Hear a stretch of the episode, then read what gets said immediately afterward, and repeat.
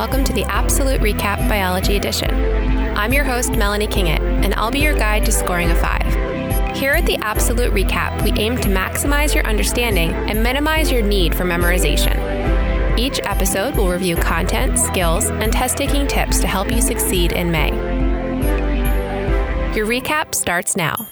Hi, and welcome to the APsolute Recap Biology Edition. Today's episode will recap multiple topics. It's our second Listener's Choice episode. Before we get started, we wanted to say a huge thank you to all those students and teachers that have followed along these past few months. We started podcasting in late February, and we really weren't sure if anyone would listen. Today concludes week 12, episode 38, and over 19,000 downloads. Best of luck to everyone taking the AP exam. We hope your experience this year has encouraged you to stay curious and maybe even pursue a future in science. Let's zoom out.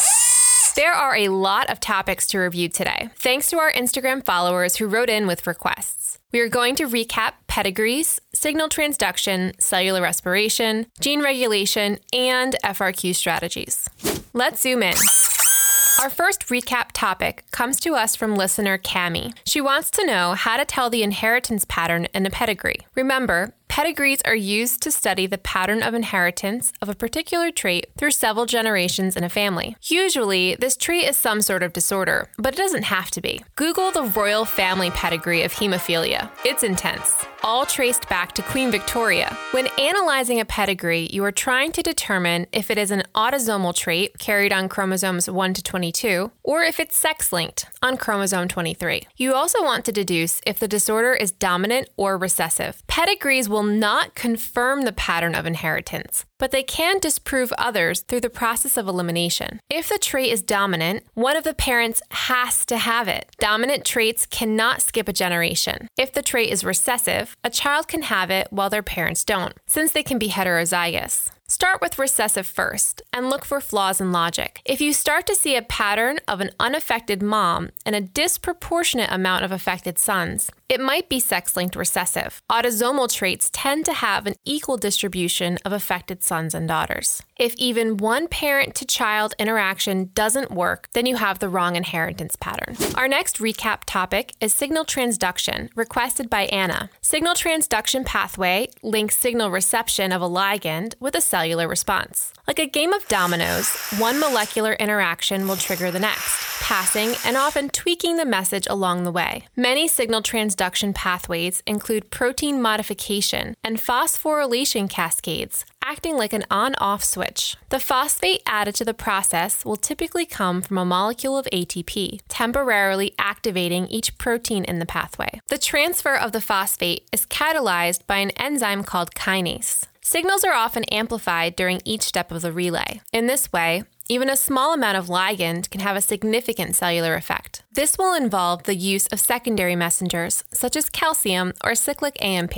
Listener Trisha wants a recap of cellular respiration, but the specifics. Follower Davine agrees, asking for glycolysis and the Krebs cycle. There are a lot of steps, but follow the carbons and the energy. First is glycolysis in the cytosol, where 6 carbon glucose is broken down into two 3 carbon pyruvates also forming ATP and NADH. Next is pyruvate oxidation in the mitochondrial matrix, where pyruvate loses a carbon to carbon dioxide, becoming a two carbon molecule known as acetyl CoA, and also forming more NADH. After that is the Krebs or citric acid cycle, which also occurs in the matrix. This cycle completes the oxidation of glucose, forming additional ATP, NADH, and CO2, as well as FADH2. The molecules of NADH and FADH2 formed up to this point will carry electrons to the final step of cellular respiration. Oxidative phosphorylation, also known as the electron transport chain, occurs in the inner mitochondrial membrane. As electrons move down the chain, energy is generated to actively pump hydrogen ions into the intramembranous space. This builds up an electrochemical gradient, where hydrogens will flow back into the matrix through ATP synthase, forming ATP. Electrons exit the chain and team up with oxygen and hydrogen to form water.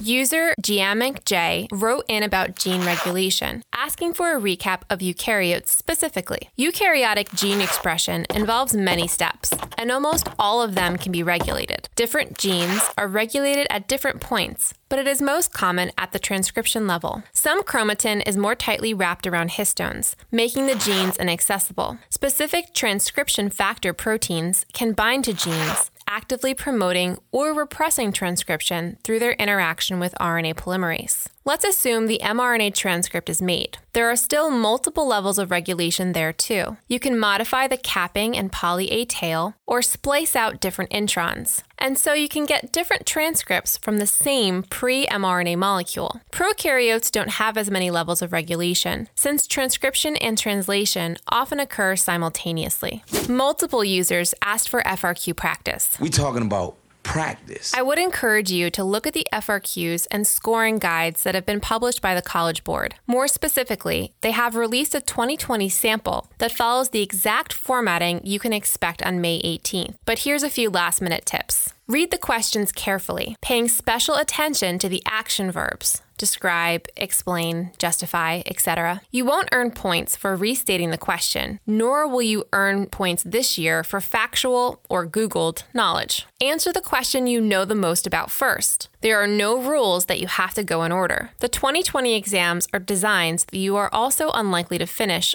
all parts of every question. But don't worry, you can still get a 5 even if you don't answer each part. Develop your ideas as completely as possible, but avoid repeating the same But avoid repeating the same information. Also avoid using buzzwords. Everything you write should have intention and link specifically back to the FRQ prompt. To recap, Pedigrees show inheritance patterns. Signal transduction involves phosphorylation cascades. Cellular respiration oxidizes glucose to form ATP. Gene regulation occurs throughout the central dogma, and successful FRQ writing involves intentional application of your words. Good luck on the AP exam May 18th. Please keep in touch to let us know how it went for you. The APsolute Recap is working on developing other AP content and preparation courses for the summer. Stay tuned. Today's question of the day is about gene regulation. What is a prokaryote cluster of genes called when it has a single promoter? For the answer to today's and future questions, please follow us on Instagram at the APsolute Recap. That's the A P S O L U T E recap.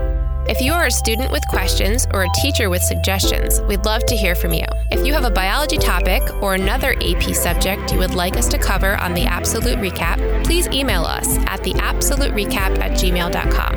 That's the A-P-S-O-L-U-T-E recap at gmail.com.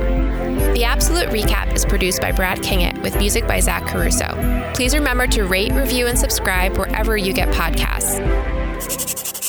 Time's up, pencils down.